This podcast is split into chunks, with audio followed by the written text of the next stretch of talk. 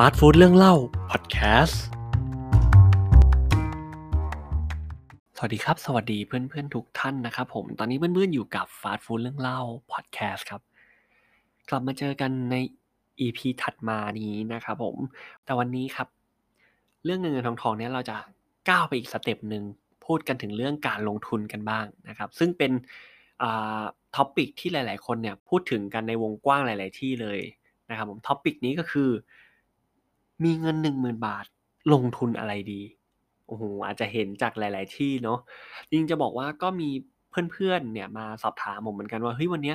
ถ้าสมมติอยากได้ผลตอบแทนเยอะ ๆ นะครับ อยากจะลงทุนเริ่มต้นลงทุนจากที่ไหนดีนะครับผมโหเป็นเรื่องที่ค่อนข้างอาจจะตอบยากนิดนึงนะครับ ถ้าตอบแบบเร็ว ๆ เนาะเพราะว่าการลงทุนมีความเสี่ยงใช่ไหมอ่าแต่วันนี้ครับเดี๋ยวเราจะมีข้อมูลมาแชร์กันให้ฟังนะครับ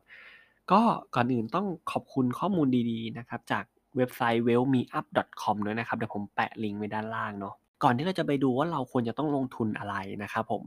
ผมอยากจะรบกวนให้เพื่อนๆเนี่ยตอบคำถามผมสักสามข้อนะครับ อาจจะไม่ต้องตอบผมออกมาเลยก็ได้เนาะอาจจะตอบในใจก็ได้หรือว่าอาจจะตอบตัวเองก็ได้นะครับ ว่าข้อหนึ่งครับเงินหนึ่งหมื่นบาทที่เรามีเนี่ยที่เราจะนำไปลงทุนเนี่ย เป็นเงินเย็นขนาดไหน อ่า ไม่ต้องตอบผมนะครับว่าเงินเพิ่งออกมาจากตู้เย็นเลยครับ พี่เย็นมากเลยไม่ใช่นะครับ หมายถึงว่าเงินเนี่ยเราสามารถทิ้งไว้เนี่ยยาวนานขนาดไหนนะเอาอันนี้เป็นเกณฑ์ก็ได้เนาะสามเดือนหกเดือนปีหนึ่งหรือว่ายาวๆเลยห้าปีสิบปีนะครับผมแต่ต้องไม่ใช่เงินที่แบบว่าโอ้ต้องเป็นค่าเทอมลูก ต้องเป็นค่าใช้จ่ายทั่วไปนะครับที่ต้องจ่ายค่าน้ำค่าไฟอะไรเงี้ย ก็อันนั้นก็ไม่ใช่นะครับผมอันนั้นอาจจะต้องหยิบจับเอามาใช้ เดี๋ยวมันจะทำให้เป้าหมายเราเนี่ยเสียได้นะครับ ข้อที่สองครับ เงินหนึ่งหมื่นบาทเนี่ย ถ้าวันเนี้ยไม่ใช่สิ ถ้าพรุ่งนี้เนี่ย เพื่อนๆตื่นมาแล้วเงินเนี่ยลดลงสามารถลดลงได้เท่าไหร่หรือว่า มีความรู้สึกกับการลดลงของเงินนั้นเนี่ยในจำนวนเท่าไหร่นะครับ ยกตัวอย่างเช่น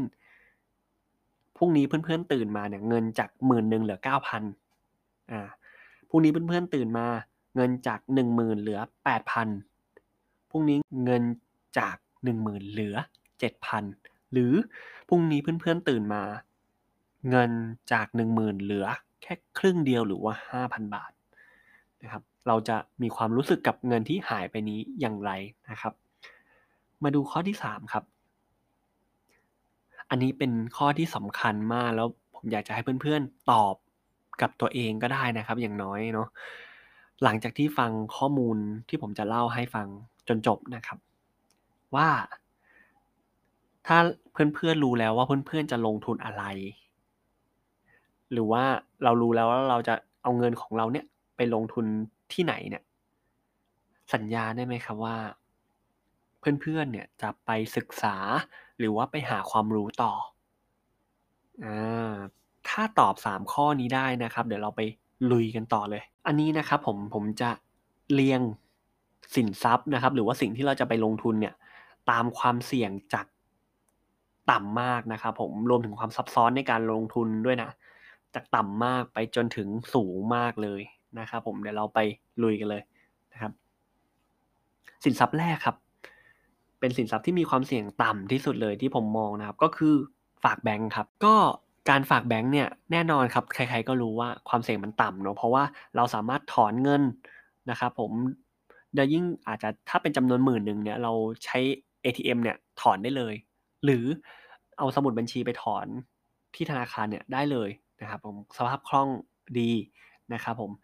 แต่สิ่งที่ต้องแลกมาคือดอกเบี้ยที่น้อยถูกต้องไหมอ่าใครๆก็รู้ครับ เด็กป .3 ก็รู้นะครับ สินทรัพย์ตัวที่สองนะครับก็คือ พันธบัตรรัฐบาลนะครับผมใจเย็นก่อนนะครับอ่าก็คือลักษณะเป็นการออกตราสารนะครับผมขึ้นมาเพื่อระดมเงินก็คือขอกู้นั่นแหละนะครับ ให้ผู้ที่ซื้อพันธบัตรรัฐบาลเนี่ยมีสิทธิ์เป็นอ่าเจ้าหนี้เนาะแลกมาด้วยดอกเบี้ยที่โอเคอาจจะคงที่นะครับ แล้วก็อาจจะสูงกว่าเงินฝากเล็กน้อยนะครับผม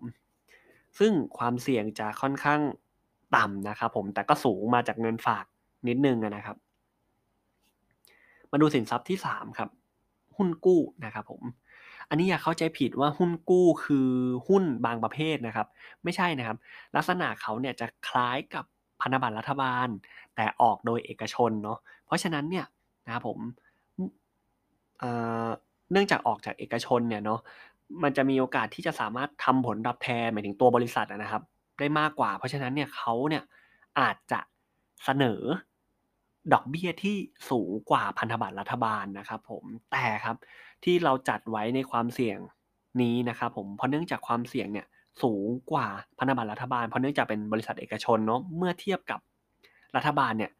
มีโอกาสที่จะผิดนัดชำระเนี่ยมากกว่า หรือว่าสูงกว่าเนาะมาดูสินทรัพย์ตัวถัดไปนะครับ สินทรัพย์ตัวที่4ครับกองทุนรวมนะครับ อันนี้ก็จะเป็นการลงทุนยอดฮิตเลยนะครับผมเป็นการนำเงินจากผู้ลงทุนนะครับที่มีความสนใจลงทุนเนาะไปลงทุนตามนโยบายของกองทุนนั้นๆนะครับผมเดี๋ยวผมอธิบายต่อแล้วกันเนาะตอนท้ายนะครับ มาดูสินทรัพย์ที่ 5 ครับ หุ้นครับ หลายคนเนี่ยจะบอกว่าหุ้นเนี่ยมีความเสี่ยงเนาะรวมไปถึงไม่น่าลงทุนด้วย ใครๆใครที่ขาดทุนมาเยอะๆก็จะบอกว่าหุ้นไม่น่าลงทุนเลยนะครับ แต่ผมอยากจะบอกอย่างนี้ครับว่าอาจจะถูกครับ แต่อาจจะถูกเพียงครึ่งเดียวเนาะเพราะว่าถ้าเรามองกันลึกๆจริง ๆ เนี่ย หุ้นเนี่ยหรือว่าจริง ๆ ที่เราเรียกกันเต็มๆคือหุ้นส่วนเนี่ยก็คือเราเนี่ยเปรียบเสมือนส่วนหนึ่งของกิจการนั้นๆ ถูกต้องไหมเพราะฉะนั้นเนี่ยยิ่งเราเลือกกิจการที่มีคุณภาพที่ดี มีโอกาสที่จะเติบโตเนี่ยเราก็มีโอกาสที่จะได้ผลตอบแทนที่สูงนะครับแต่จะต้องบอกว่าแน่นอนเรา มีนักลงทุนที่เขาลงทุนในรูปแบบที่ว่ารู้สึกว่าตัวเองเป็นส่วนหนึ่งของกิจการ ก็มีอยู่มากมายนะครับผมอีกส่วนหนึ่งครับ ที่เขาลงทุนเพื่อการเก็งกำไร หรือว่าใช้สัญญาณทางเทคนิคเนี่ยในการซื้อขายหุ้นนะครับผมก็มีเหมือนกันนะครับ แล้วก็มีอีกหลากหลายประเภทเลยเพราะฉะนั้นเนี่ยหลายๆคนเนี่ยอาจจะมองภาพของหุ้นเนี่ยอาจจะไม่ใช่การลงทุนแบบหุ้ยแบบรู้สึกเป็น หุ้นส่วนอะไรแบบนี้เนาะแต่จริง ๆ แล้วเนี่ยลักษณะเนี่ยก็คือเราเหมือนเป็นเจ้าของกิจการนั้นๆเลยนะครับ แต่ต้องบอกว่าทุกประเภทนะครับผมทุกประเภทนักลงทุนเนี่ยสามารถทำกำไรได้ทั้งหมดเลยนะ อยู่ที่ว่าเราชื่นชอบวิธีการแบบไหนนะครับโอเคถัดมาครับสินทรัพย์ตัวที่ 6 และเป็นสินทรัพย์ตัวสุดท้ายของวันนี้เนาะก็คืออนุพันธ์ครับ สั้นๆ ง่าย ๆ ครับ ก็คือ ความเสี่ยงสูง ถ้าไม่มีความรู้จบครับ ถ้าสนใจนะก็ศึกษาได้นะครับผม หรือว่าอาจจะศึกษาจากสินทรัพย์ตัวอื่นที่มีความง่ายมากกว่านี้ก่อนก็ได้เนาะ โอเค ก็จบกันไปแล้วครับสำหรับประเภทของสินทรัพย์นะ กลับมาพูดกันถึงเรื่องกองทุนรวมกันบ้างนะครับผม ซึ่งจะบอกว่าเป็นการลงทุนแบบแรกที่ผมลงทุนเลยนะ เพราะว่าหนึ่งมันมันง่ายครับ มีความน่าสนใจแล้วก็ง่าย ๆ เลยคือ เริ่มต้นด้วยเงินลงทุนที่น้อย นะครับผม และอีกอย่างที่เป็นจุดเด่นนะก็คือ ถ้าเราคิดว่าสินทรัพย์ตัวไหนเนี่ยน่าจะสามารถลงทุนได้เนี่ย กองทุนเนี่ยแทบจะมีหมดเลยนะครับหุ้นอทองคำนะครับผมอสังหาริมทรัพย์โอ้โหมีมีทุกประเภทเลยแทบจะทุกประเภทเลยนะครับ เพราะฉะนั้นเนี่ยคนเลยสับสนว่าเฮ้ยกองทุนรวมเนี่ยคือหุ้นหรือเปล่า กองทุนรวมเนี่ยคือการลงทุนในทองคำหรือเปล่า จริงๆจะบอกว่ากองทุนเนี่ยเหมือนเป็นแหล่งระดมเงินลงทุนและไปลงทุนในสินทรัพย์ประเภทต่างๆ ได้ทุกประเภทเลยนะครับผมก็คือสามารถถ้าลงทุนในหุ้นเขาก็จะเรียกว่ากองทุนรวมหุ้น ถ้าไปลงทุนในกองทองคำเขาก็จะเรียกกันว่ากองทุนรวมทองคำเท่านั้นเองนะครับ แต่ที่สำคัญอย่างที่ผมบอกคือ เริ่มต้นด้วยเงินลงทุนที่ต่ำครับ จริงๆ ถ้ามีเงินหมื่นหนึ่งเนี่ยถ้าเรามีความรู้ความเข้าใจนะก็สามารถลงทุนได้ สองพันอาจจะลงทุนได้ครับหนึ่งพันอาจจะลงทุนได้ บางกองทุนเนี่ยระบุไว้เลยว่าขั้นต่ำคือบาทเดียวอ่าเนี่ยครับเขาเชื้อเชิญให้เราเนี่ยศึกษาแล้วก็ลงทุนมากขนาดไหนครับเนี่ยโอ้โหสุดยอดนะครับ ก็เป็นจุดเริ่มต้นของนักลงทุนมือใหม่ ๆ ได้เนาะแต่ต้องศึกษาก่อนนะครับผม อย่างไรก็ตามผมบอกเสมอเนาะแล้วก็มาจากคำถามตอนต้นด้วยนะครับว่า วันนี้ถ้าเราจะลงทุนนะครับผมซึ่งเงินลงทุนที่เราจะนำไปลงทุนนะถึงแม้ว่าจะเป็นเงินเย็นนะครับ แต่ก็เป็นเงินที่เราหามาจากน้ำพักน้ำแรงของเรา ความสามารถความยากลำบากของเรานะ แน่นอนเราต้องมีสิทธิ์ที่จะรู้ด้วยว่าเรากำไร หรือขาดทุน เพราะเหตุใดนะครับ อันนี้คือเรื่องที่สำคัญที่สุดนะครับ